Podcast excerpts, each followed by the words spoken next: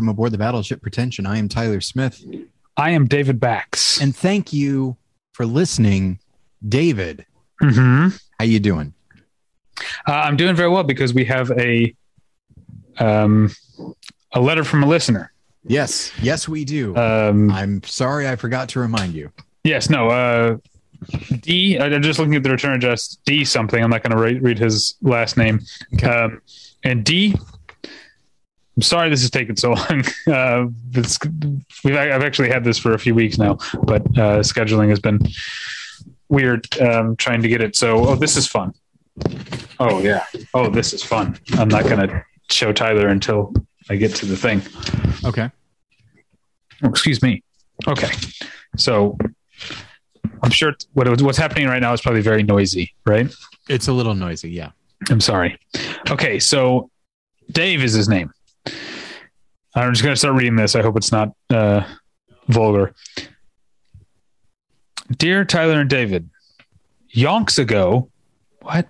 I don't know what yonks means. Hmm. I was catching up on episodes, and you had a brief discussion about re- whether or not the two dollar bill was viable as legal tender.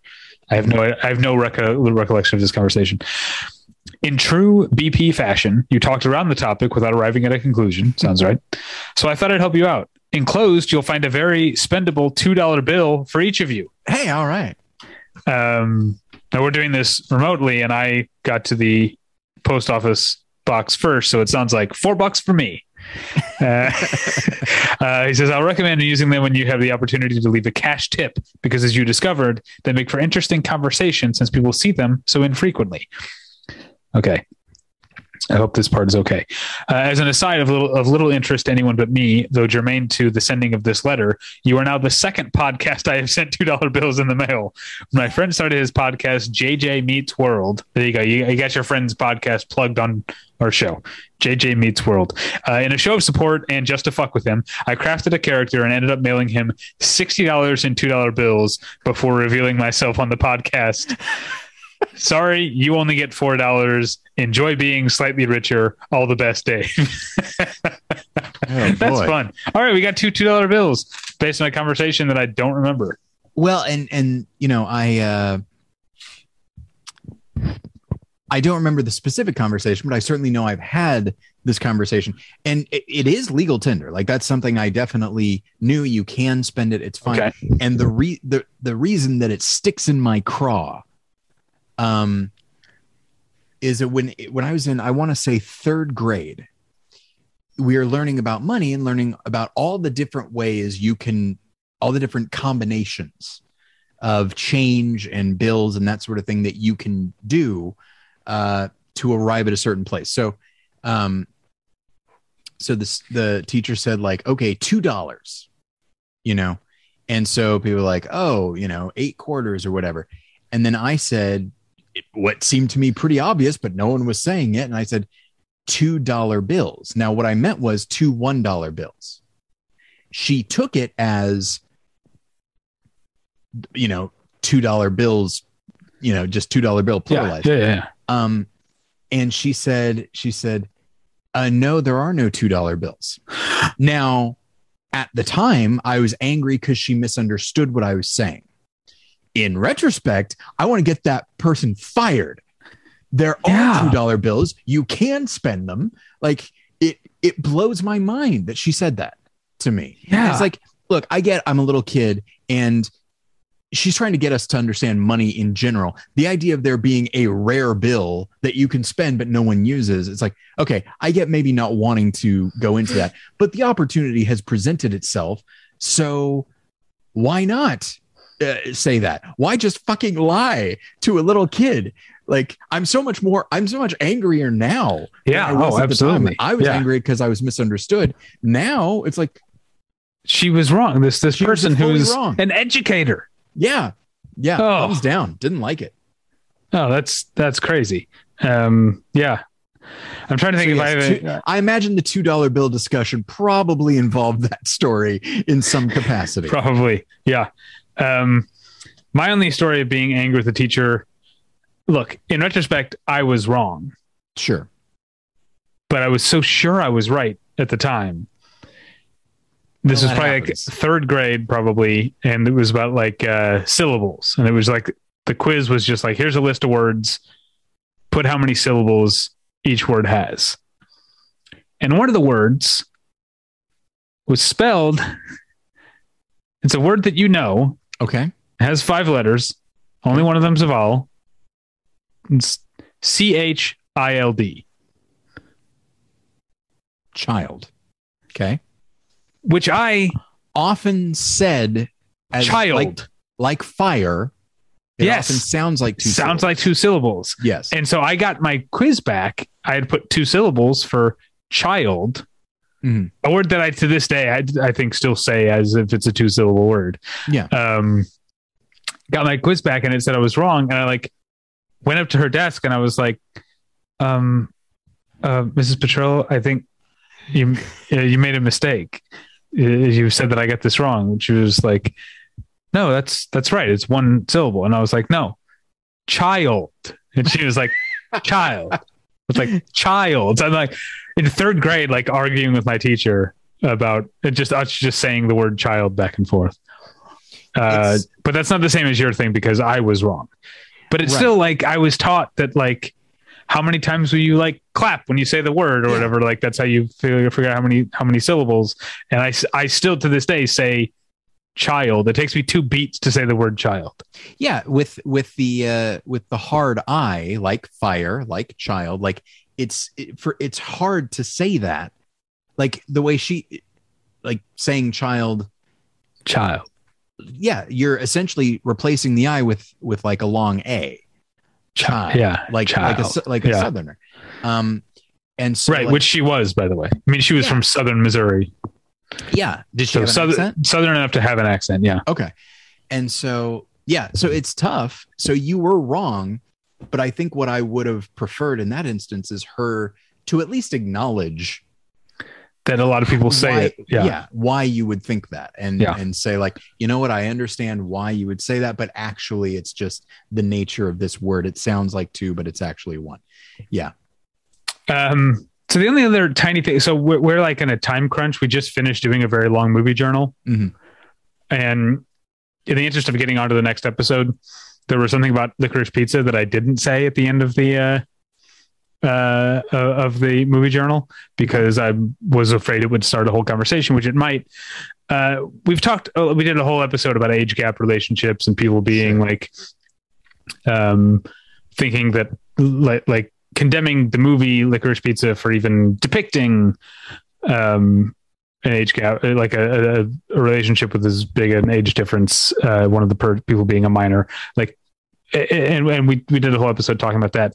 And I just feel like we completely ignored the other problem that people have with Licorice Pizza, which I think is a little more uh credible, more legit. John Michael Higgins' character more than once in the movie Oh, yes. does an over the top, very offensive Asian accent. Yes. And I will admit to this is, you know, my white privilege or whatever, that the first time I saw, after having seen the movie, the first time I saw someone point that out as a problem, my first reaction was like, but he's the butt of the joke. The Right. joke is about him being a racist buffoon. And I still think that's true, but I also like, I, I think it's worth trying to see it from the point of view of an Asian American, say, who their entire life that voice has been Right. used to belittle them, to to mock them, to demean like just the inclusion of that voice, um, especially like coming from a white guy, coming from a white filmmaker. I do think that that that complaint has more merit. I don't know if I'm going to go so far as to say I, don't know. It's not. I'm not in charge of uh, saying what Paul Thomas Anderson should or shouldn't put in his Right. in, in his movies, but I will say that I have come to definitely see that complaint and and see it from the point of view of of people who are bothered by that and, and think that that's a, a legitimate gripe against the movie. Yeah, I mean, when I when I saw it, I definitely like cringed. Like I didn't I didn't laugh, but not because like I, I was incredulous that like this character would think that that the character would think this was Yeah, a- yeah. an appropriate thing, and that he's like actually that this is this is the same as speaking Japanese, right? Um, Right. Yeah. and and then to bring him back uh, and have him be even worse. Uh, yeah. like- to a to a second Japanese woman. yeah Yeah. and i and it's tough because this goes this does go to a, a conversation that's that has been had like in the last 20 years about jokes that are that are that are meant to condemn racism but in telling them you're engaging in that racism a little bit so that you can poke fun and this idea it's like yes but what if that joke is emp- what if what if that joke is empowering to people that might actually think that thing Hmm. um Yeah. and that doesn't mean that the person shouldn't tell it it's just like that's the risk you run uh when you do something like that and here i think the film does a very good job of truly making him not merely the butt of the joke but making him like ugh like you really like you actively don't like him Yeah. which is tough because i like john michael higgins He- i think he's a very likable person Yeah. but I think the film does that. But at the same time, you never quite know if someone could watch that and just genuinely laugh uh, Right. about like Yeah. I, I can't imagine anyone watching and be like, yeah, that's how they talk. Um, I don't think anyone would do that, but they might. I don't know. The life might the laugh might not be a hundred percent wholesome. Um, and Yeah. and I do think that yeah, there's this possibility. It's like it definitely puts us in the mindset of the time. But I could also see if you're a, a Japanese person or anybody who you know of any nationality uh, or, or ethnicity, pardon me, that uh, that has had to deal with that very specific a- uh, accent being thrown at them. right. Yeah. Um, I could see you thinking like, yeah, you're capturing the era, which we did a pretty good job of moving away from. If we, you know, uh, thanks for bringing that back. I appreciate it. Um, Yeah. But uh, yeah, I, I definitely, I can see the the the frustration. I don't necessarily, like you said, I don't necessarily agree with it. I think he does a, a fine enough job of providing the context to make this character out to be like just a just an asshole. Um, but you know, it's uh I can see the other side of it too. Well, um, I'll use that as a completely uh, non sequitur springboard into uh, talking about tweakedaudio.com. Tweakedaudio.com is where you go for prof- uh, professional quality earbuds in a variety of stylish styles and colorful colors. They look great. They sound great. Tyler and I use them each and every day of our lives. Today, I was listening to an album called Incantation Rites by a band called Thronehammer. They're uh, a doom metal band from England, and they're uh, it's a fantastic, uh, fantastic album. Sounded great at my tweakedaudio.com earbuds. Those are available at a low, low price at tweakedaudio.com. But if you use the offer code pretension at checkout, you get one third off that low, low price and no shipping charges. So please go to tweakedaudio.com and use the offer code pretension. Getting the smile and confidence you've been dreaming about, all from the comfort of your home, isn't a total mystery with Byte Clear Aligners. Just don't be surprised if all your friends start asking, What's your secret? Begin by ordering your at home impression kit today for only $14.95.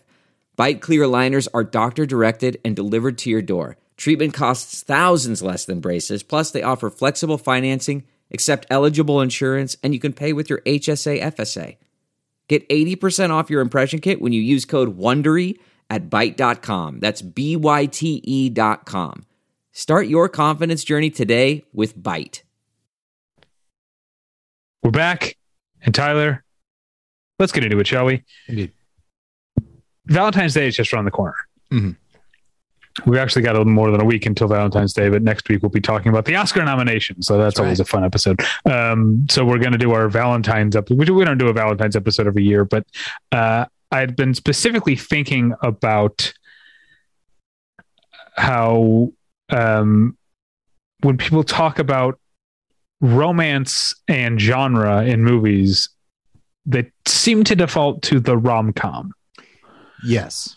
and there's a there romance is itself i think a, a, a genre whether it's comedic or not um and so i wanted to give some time take some time here to give uh, uh, the non-comedic romance its day in court. Uh, it's a type of movie. Here's a here's a story that will illustrate to you how I was a very normal 17 year old. Okay. Um, when I was 17, I went to Europe with a bunch of uh, people from my high school.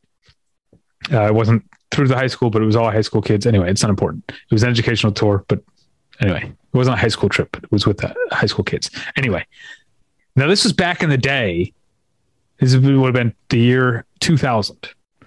This is before when you got on a plane, every seat had its own screen.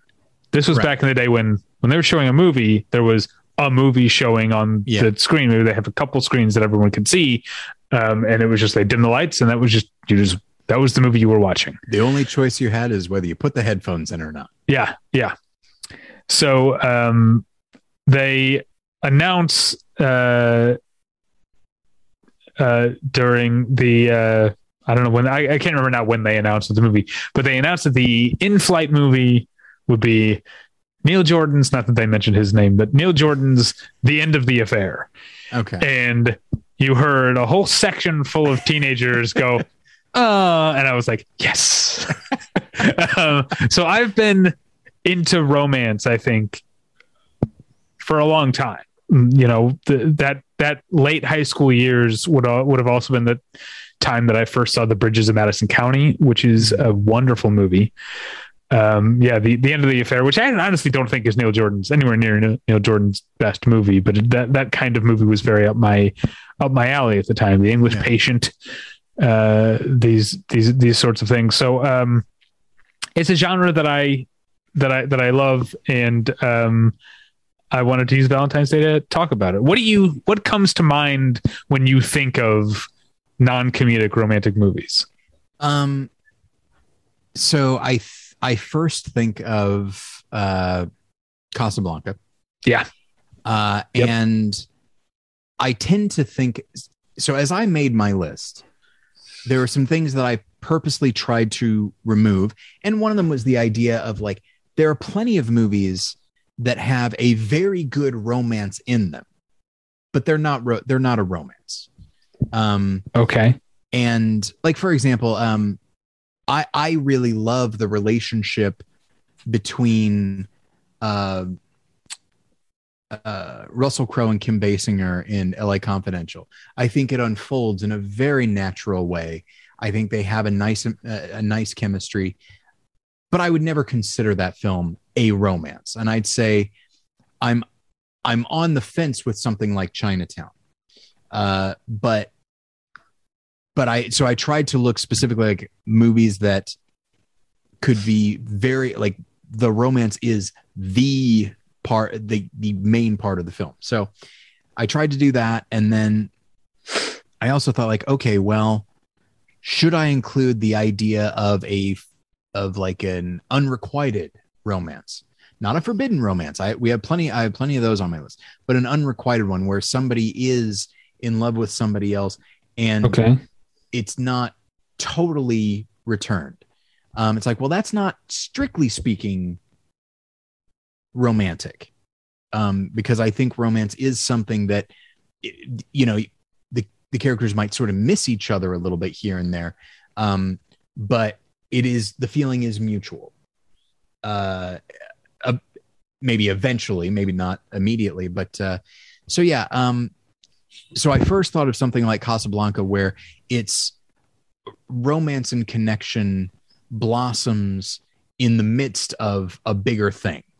Uh, and even though, you know, Rick and Elsa, by the time the movie starts, they were romantically involved, but they're not now. But like that Mhm. still that comes back up in Yeah. the middle of something else. Obviously, something like Titanic, you mentioned the English patient, other movies that won Best Picture. This idea of really exploring the way a difficult situation uh, can can cause a person's vulnerability to come out, which the which allows them to connect with somebody uh, in a way that maybe they weren't ready for. But um, I did have a question before we get into it.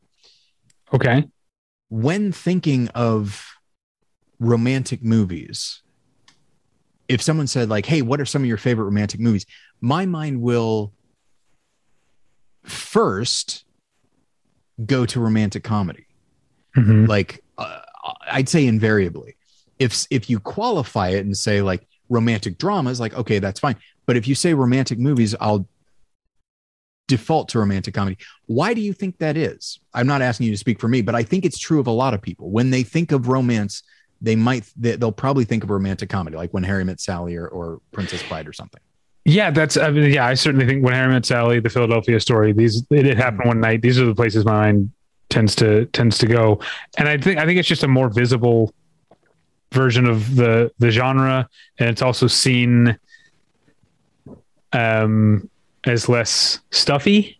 Sure. You know, a, a, a lot of romances, you know, people have the reaction that my classmates had to to the end of the affair like oh you know um it's i i think r- romantic comedy comes up first because it's just the more visible more popular version of the genre I was, yeah, I definitely think that is true. And I was trying to think if there's anything contained within the specifics of the genre that that resonates more with people. And I and I think that I think it probably does because while while romance is, you know, can be melodramatic and and over the top and histrionic, you know, I when I think of of connecting with someone on a romantic level, um, I think of a certain lightness. Like I feel certainly my feelings are intense, but also I do feel that idea of like like oh I'm walking on air or whatever.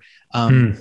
And similarly, just like the the the act of or the process of letting your guard down.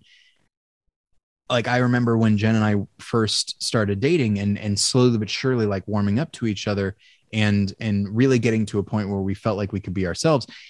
And as a result, I feel like we made more jokes and we laughed easier.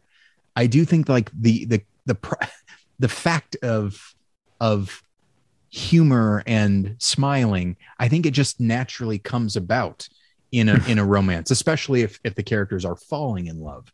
Um, and so I think, and you have characters that are, or or in real life, you're not sure if you what the right thing is to say in a certain situation. You're trying to navigate expectations put your best foot forward and then oh no i messed up. I look silly now. I think all that stuff lends itself to like early courtship i think lends itself quite a bit to romantic comedy because uh Right. s- such so much of romance at that moment is just kind of silly in its own way um but uh so i think i think that's why we why we associate with that first because I think it it connects with us on especially again as a as a relationship is developing I think that fits more with people's experience. Um, well, that now you got me thinking about what are what are things that are common in non-comedic romance, like so what situations. And I feel like you kind of mentioned it with Casablanca. Certainly true of like Gone with the Wind. Um, I'm looking at my list here. Jezebel, like circumstances keeping the lovers apart. Yeah. Y- you know that seems to be something that gives it this like tragic yearning. You know, like oh, I hope they come back together by by the end or in like the case of Jezebel I hope she like is able to realize that uh Henry Fonda is the dude for her. Is that right? I, I haven't seen a Jezebel in a while but um I've never seen it, so I uh oh well it's uh well maybe maybe not right now. This would be a good time to watch Jezebel because it takes place during a pandemic. Oh all right. It takes place during an actual like outbreak of something uh, that actually happened in like uh, Baton Rouge or New Orleans or whatever Hmm. um, at a certain time. And so it's a movie that like while its story is going on, there's also like we have to cancel our party and they're closing the theaters and we got to Right. make sure to wear a cloth over our face when we go outside. It's very surreal to think about that movie now. I watched it right at the beginning of the pandemic, uh, and that was a an odd an odd choice. But um, yeah, so we talked about uh, yeah, I mentioned. I'm just looking at my list here. Now, okay, here's a question. And this might also be kind of a comedic movie. What about romances that are also other genres that aren't comedy. Like Umbrellas of Cherbourg is a musical romance, but it's not a comedy. Or like The Adventures of Robin Hood could be a romance, but it's like an action adventure movie. You know? Yeah, that's a good question. Um, I'm trying to think in terms of like, okay, why would somebody see, like, what is drawing the person to this movie? In the case of Robin Hood, I don't think the romance is the reason they're going to see it. Right, right. Um, Umbrellas, But Umbrellas of Cherbourg, yeah. maybe, maybe. Yeah. Um, you know, which then leads to a movie sort of like Titanic, where, you know, it definitely was publicized as like, oh, this is a love story in the midst of this historical event.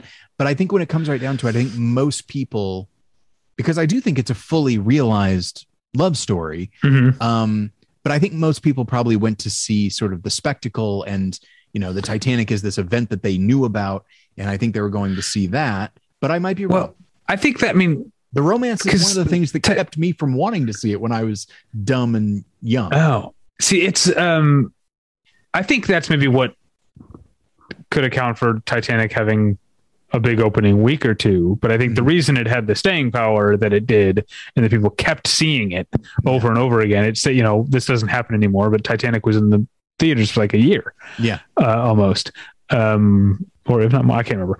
Um, uh, yeah, um, that was that was the romance. Um, yeah, that reminds me of a story that I think I can't remember if I've told on here before. When my mom was in high school, she worked at a movie theater in St. Louis or outside of St. Louis in the suburbs, and it had so this would have been in the early seventies, uh, early mid seventies.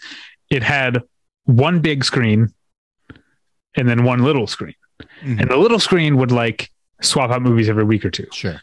the entire time she worked at this movie theater, the only two movies that ever played at the big screen were The Sting and The Godfather Part Two, because that's Sure. just how long movies just kept running forever. you know, it's not like it was going to come out on DVD at any point. If you wanted to see The Sting, it had to be in a theater.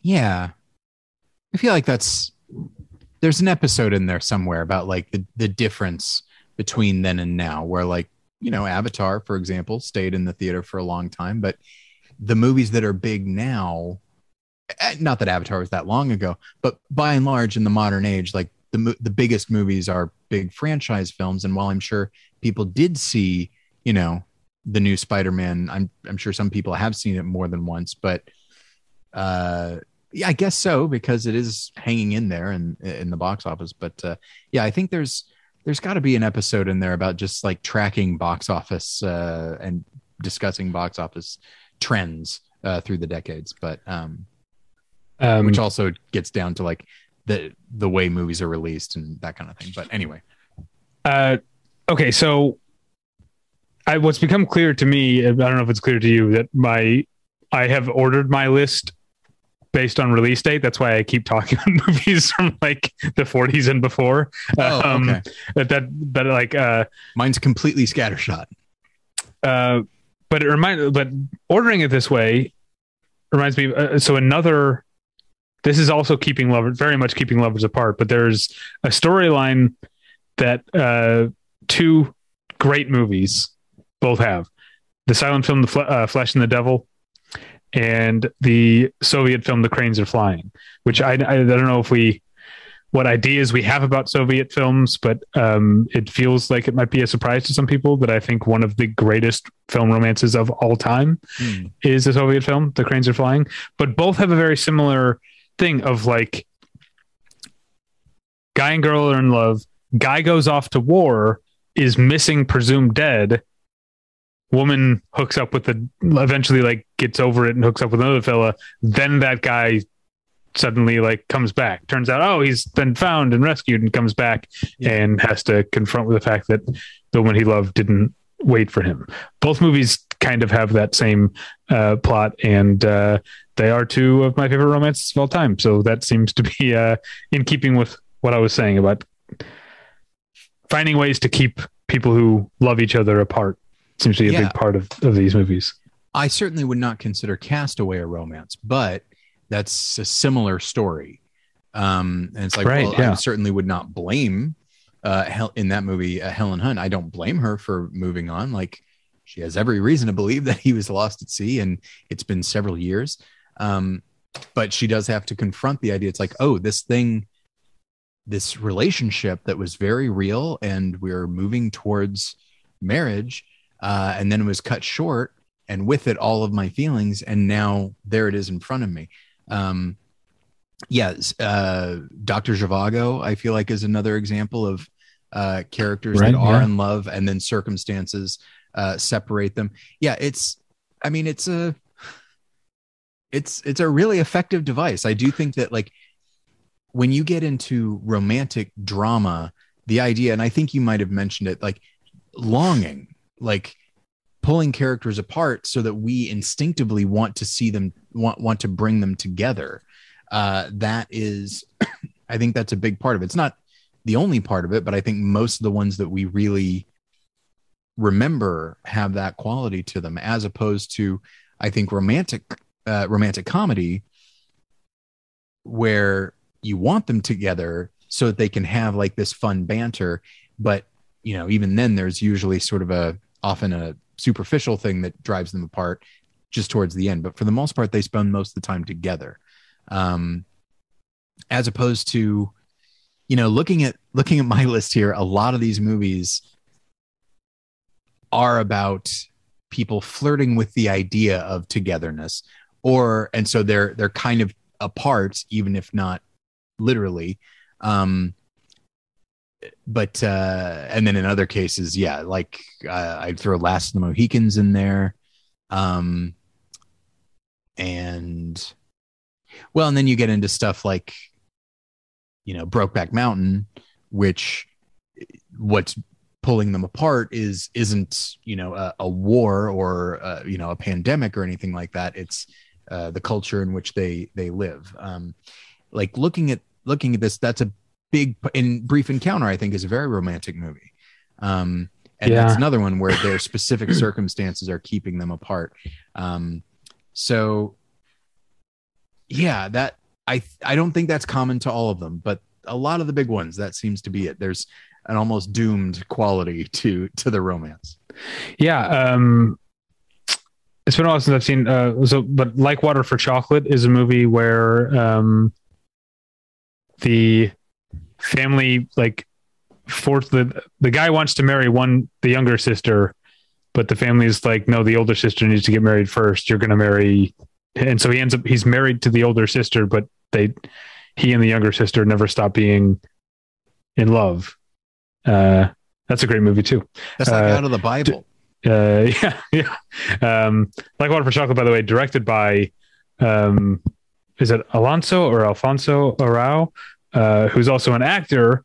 You would know because he played um, El Guapo in Three Hey, Amigos. right. Alfonso Arau. Yeah, huh yeah. Yeah. a lot of fun in that movie It's a sweater. That's my favorite part.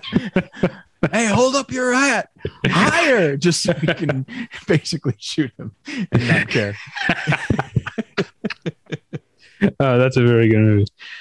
Um, okay, so uh, I feel like we have a lot to to get. To. Well, speaking Yeah. of um, non-American movie, non-English language movies, um, Chungking Express sure uh, uh, is is a is a is a great romance. I haven't seen that one in a long time. Uh, I don't I don't want to just read them off, but I I also don't want to like leave anything out. I feel like a recent trend. Trend sounds like I'm being dismissive. That's not what I mean.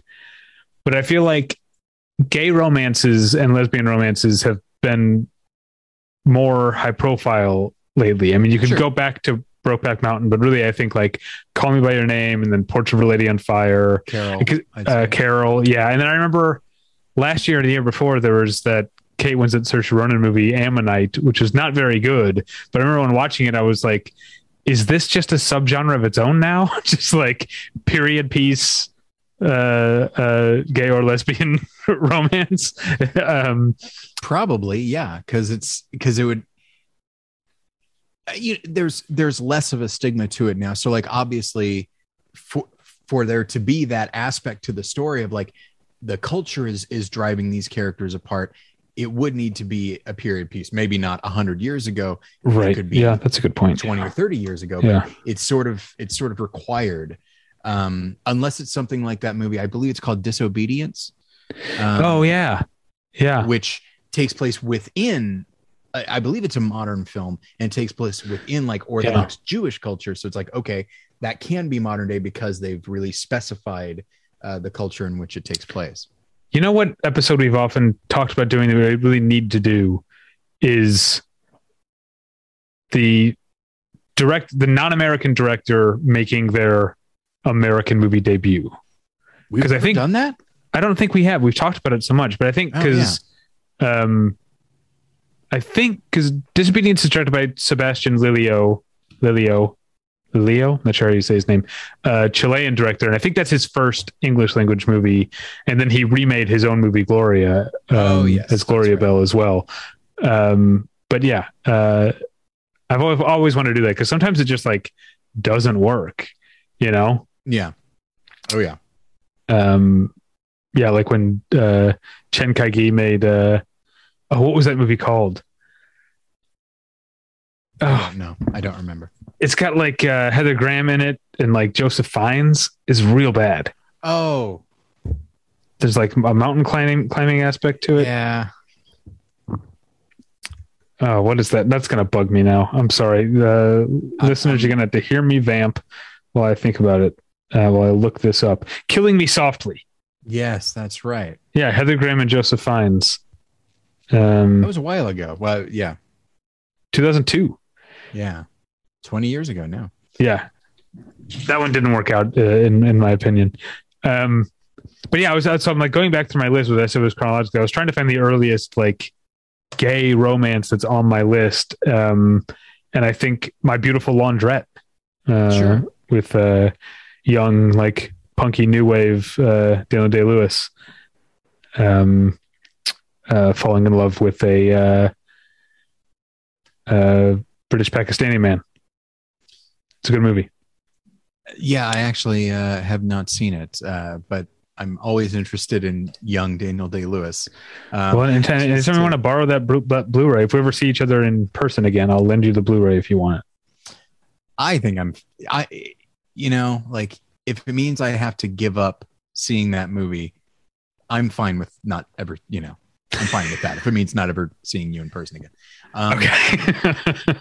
but uh so yeah looking at like it's weird. Looking at my list in some cases it was just like the first stuff that came to mind. And then i looked through a few other lists and, and just kind of filled in some of the blanks that i, I felt like i had any kind of uh, connection with. And you know there there isn't there isn't that much commonality to them. But i will say that I feel like there are a lot of romances, and this is something that you'll find, I think, more in dramas than in a comedy, is how often it starts, and sometimes I think it stays in like the infa- the infatuation phase, which there will be an aspect to that uh, in in any romance. I think, like where you just like can't stop thinking about this person, but I do think that there are some movies like lesser romances where they kind of mistake infatuation for actual love. Okay. Um, and I wish I could think of uh, an example, but like as I was looking through, you know, a, a- an argument could be made r- that Romeo and Juliet, Juliet is not that romantic, and it doesn't have that much real love in it. It's just like youthful infatuation, which is Yeah. what, one of the things that leads to the the tragic end. but yeah, I think a, the right production or staging of it like Sure. can acknowledge that without like uh being dismissive of the passion Sure. Sure. because the passion is real no matter what even if they are just a couple of dumb kids yes, they are. Um, Uh, I saw. I saw. I'm sure. I. I've. We've talked about Romeo and Juliet uh, in various capacities on here, and I saw a, a stage production of it uh, many years ago when Jen and I first moved here, and uh, I remember like they really like it wasn't. It wasn't like erotic or anything, but it was definitely there was a, a real passionate quality to the way the actors related to each other. It's like I I believe it. I believe Yeah. that they are genuinely attracted to each other and really invested in one another. It really worked for me. um, something that you were talking about when we were talking about these uh, gay romances that the um, the period setting is often part of the like the scheme of keeping the lovers uh, uh, apart but it got made, me realize like oh there's a lot of romances like hetero romances that are also period pieces you know i mentioned bridges madison county and end of the affair there's also like brooklyn uh, is is is a good one. Um, The Notebook is a is a period film. you know, I've never seen The Notebook. It's it seems like it's so up my alley. I don't know why I've never. is, and it's, I mean, it's full on melodrama, but like in the best way. Um, and Yeah. it's it's really solid. I think you'd like it. Yeah, it seems like it, it seems like I would. Um, and so I wonder if there's something to maybe just the idea of like being in love is so hard to like capture in the moment that you need this sense of like nostalgia or this bittersweet like it's already over to like appreciate it in full. You know what I mean? Yes, I think so. It's uh, I I I think that's a really good way of of approaching it. My my way is may my theory as to why so many of them are are period is maybe a little bit more cynical, which is I think we have a a romantic like any anything any era or or anything that you romanticize the fact of romanticizing it is immediately going to heighten it. And uh, so i think Right. any like any period i'd say like starting from 30 years ago and before i think we have a heightened view of it. And romantic drama tends to be a little bit heightened. And so you can kind of you can kind of hide some of the elements that people might view as melodramatic in a, in a negative way um, you can sort of hide it in the period. Um, and it's and somehow it's okay to have like these these hushed tones because like well hey it's you know it's uh, pride and prejudice. It's uh it's it's Yeah. everything is everything is very stifled. So of course they would talk like that. Um Well, it's, now, now you've got me thinking about like the maybe the problem is that we in our present like the present day culture expects irony, and Yes. so yes people being just earnestly in love in the present day would be too embarrassing to viewers, and so you need this protection of like the the decades of time. Uh, in the past because it's it's almost as like well it makes sense because people were like that back then and we're not now Yes. even though we are but we don't like to acknowledge that about ourselves in in the present day or when we do in movie form it's often turned into a musical like La La Land or Yeah. I guess A Star Is Born counts as a musical. Or Um, even even once maybe. Once yeah. Um, yeah but good one. uh, it's you know this is a, a smaller thing but like you know in the same way that it's pretty rare to see someone smoking in a movie that takes place in modern day. People still smoke yeah. but, you know it's it's not something but if you have a period film it feels wrong for them not to be smoking.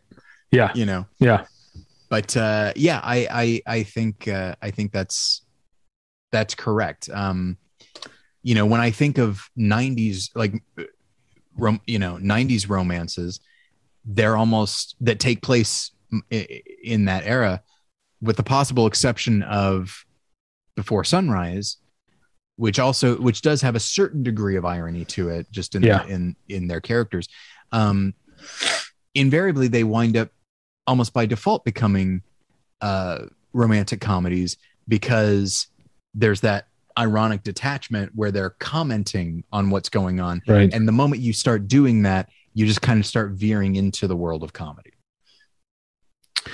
Yeah. Um, we should probably start wrapping up because, like we said, the movie journal went very long and we're on a time crunch. Um, I don't know if you had any others that we didn't get to that you wanted to to mention. Uh, Jean Cocteau's Beauty and the Beast. i uh, wanted to mention that one. I wanted to mention that to jump into extremely unconventional romances, Okay. like The Shape of Water, like her. Oh Um, yeah. you know, and this idea that's like, you know, we've already we're talking about, you know, these dramas in which uh, the attraction can't be allowed because they come from different worlds or they're literally separated. Um, and here it's they're not the same species, Yeah. and yet they're still, which which then means that like the love, the the filmmaker needs to work that much harder to really create a connection. Otherwise, the audience is going to be like, "This is gross. I don't like this." and to the to the credit of Cocteau and uh, Del Toro and um, Spike Jonze, they really and in the case of something like Shape of Water, where one side of the romance, I guess, I guess it's nonverbal on both of their sides. Yeah. you know? Um and so and then in the case of her you never it's it's only verbal. And so like these are these are really hard things to do. Um and yeah if you have a lesser filmmaker doing it then i genuinely think like people would not be able to be on board with it and i actually know plenty of people who just couldn't get on board with the relationship in the shape of water I don't necessarily love that movie, but it wasn't as function of not buying their connection. Um, I think that really comes through, and her, I really think is is pretty astonishing because Mhm. You're having a character who is simply a computer program. So her arc is not merely falling in love with this guy; it's under coming to understand what humanity is, and and along the way falling in love with him and it feels completely organic um every step of the way uh and yeah like those are those are movies that and, and beauty and the beast in general i'll even throw the the disney version in there. Like that is the nature of that story. And i think people see i, I think people instinctively if they even if they can't verbalize it i think people instinctively understand the metaphor there. The idea that th- there are people out there who just life has has hurt them enough or whatever it is that they just feel monstrous and they have all of these outer layers that everyone looks at and they see that they're like I don't want any part of that but if you can peel that away and see the the humanity underneath or the the common humanity underneath then there's really not that much separating them from you know Gaston or or something like that. In fact, there there is a lot separating Beast from Gaston, which is Gaston is a monster underneath. Um, so uh, yeah, it's it's an interesting subgenre of romantic drama that Yeah. requires stylization, of course, but uh, but I think some of the best filmmakers really managed to pull it off. Yeah. Um, well, I don't know. I mean, you you mentioned a Spike Jonze movie, and Spike Jonze and Michel Gondry live together in my head. So, Eternal Sunshine of the Spotless Sure. Mind. Um, another one I cannot believe I didn't. I skipped over this before because I think it's one of the classics of the genre, The Remains of the Day. Mm, which I've never Um, seen actually. Oh, okay. Well, well, at least you've at least seen um, Carmela Soprano and Father Phil watch it together uh, in a, in a uh, charged uh, scene. But that's the the thing that's keeping them apart is just Anthony Hopkins' character's like dedication to his like his his role in the household is what it is. He's the butler. He's the top of the the the servants. He can't he can't do this, and he can't even admit that he has feelings Yeah. uh, for her. And so it's an entire movie of of longing. Um, but uh, yeah, uh, great I- movie. I wanted to throw out a movie. I don't know if you have seen it because, and now it's everything's just going to be very scattershot and random. Yeah. Um, did you ever see Alfred Hitchcock's Rebecca? I've never seen it. No. Well, first off, in general, Hitchcock approaching romance is fascinating. Just in it, you know, because you know that's how you get uh, Marnie and Vertigo.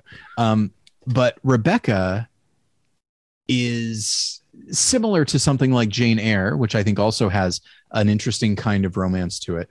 Um, Rebecca has this a really fascinating uh, quality where where you know a, a woman comes into an unfamiliar environment, uh, very much in love with uh, with this man. Um, whose damn whose name escapes me but he is very wealthy and he was married but his wife rebecca uh, is gone but as you might assume from the name uh, of the of the film while it is not officially a ghost story it might as well be Hmm. the house is not haunted rebecca's ghost is not in the house but her absence plays a big role you know and this idea it, it essentially winds up being kind of a love triangle except one person isn't there. Um, and uh, it's a it's such a fascinating movie and i think it's beautifully realized. And it is this idea it's like these two characters who absolutely love the, love each other but he still has this i don't want to say baggage because he loved his his first wife as well but he still has this um this extra thing to to get over. Um and it's handled in a way that's delightfully gothic and visually gorgeous and and uh, every bit as melodramatic as as is required. And uh i highly recommend it. I think you would really like it Uh, okay, just to wrap up a few more honor- honorable mentions, or not even honorable mentions, just things I can't believe. I can't believe when you mentioned Brief Encounter, I didn't also mention In the Mood for Love because those Sure. two movies would make a great double feature. Uh, um, uh, and also, when I was talking about um, lesbian period piece romances, I didn't talk about The Handmaiden. Should have mentioned The Handmaiden. yeah Uh, and also, speaking of period pieces, and speaking very recently, my uh, until we do our next our top ten of 2021 list, my still reigning number one champion movie is Lovers Rock. it's my favorite movie of 2020, so that's still uh, n- number one. So um, uh, that's another another period piece. Uh, anything else you wanted to mention before we wrap up? Uh, my current favorite movie of 2021 is Cyrano, and you know, has always been a romantic story, although there's an unrequited element to it uh, as well. And I do think that the new film just steers so much into the the romance and does not look back. Like it is not. There's no around ironic detachment. It is unabashed in Yeah. its in its romanticism. But again, and- it's a and it- musical. but it is it is a musical. Yes. Yeah. Um, and then uh, let's see. I feel like I had one other thing to talk about here. No, I think I think I I think I got everything. So, um, I guess Wings of Desire, um, and by Never seen that either. something like City of Angels. Uh, there's there's an element of infatuation in this idea of uh, you know an angel who know who kind of knows everything about this woman already and but it's the fact that he's an angel that is keeping him away from her and then he decides he doesn't want to be an angel anymore and uh and uh so he much like her he's learning how to be a person while also uh being falling in love with this woman um and then speaking of of uh brief encounter i also wanted to mention summertime i think summertime is, Oh, is a yeah. film that has a really a very organic uh romance to it i think that unfolds in a way that feels very natural Yeah, I need to watch that again. It's a good movie. All right. Well, um, you can find us at battleshippretension.com. Uh, that's where you can find reviews of probably something we mentioned today. Sure. I'm pretty sure I reviewed Shape of Water uh, uh, off the top of my head. Um, and Portrait of a Lady on Fire, I reviewed that as well. Well, we're not going to play the game of how many movies I mentioned Yeah. today did I review. Um, but uh, you can find that at battleshippretension.com. You can email us at david at battleshippretension.com or tyler at battleshippretension.com. You can follow me, David, on Twitter at Davy Pretension. Also, please check out my other podcast. It's called The One Where I Met Your Mother. My wife and I, my wife and I watch an episode of Friends and an episode of How I Met Your Mother every week. Uh, compare and contrast. This past week was season two, episode 11, which in Friends uh, is the one with the lesbian wedding. Um, that's the one with the lesbian wedding. And uh, How I Met Your Mother, it's How Lily Stole Christmas. How I Met Your Mother's season two Christmas episode, watched in watched and, and, and reviewed in February. so that's uh, the most recent uh, there. Um, you can follow Tyler on Twitter at Tyler Pretension. Tyler, what do you have to plug this week? Uh, I will repeat that I have uh, an actual episode of More Than One Lesson available over at morethanonelesson.com in which I talk about uh, James Mangold's Ford versus Ferrari. And then uh, there is my documentary, uh, Valley of the Shadow, the spiritual value of horror, which you can uh, rent on Vimeo or you can watch on the Rediscover television uh, streaming platform. So, yeah, I, I would love for people to watch it and, and let me know what they think of it. All right. Um, other than that, we'll get you. Uh, other than that, thank you for listening. Yeah. Thank you for listening. We'll get you next time. Bye. Bye.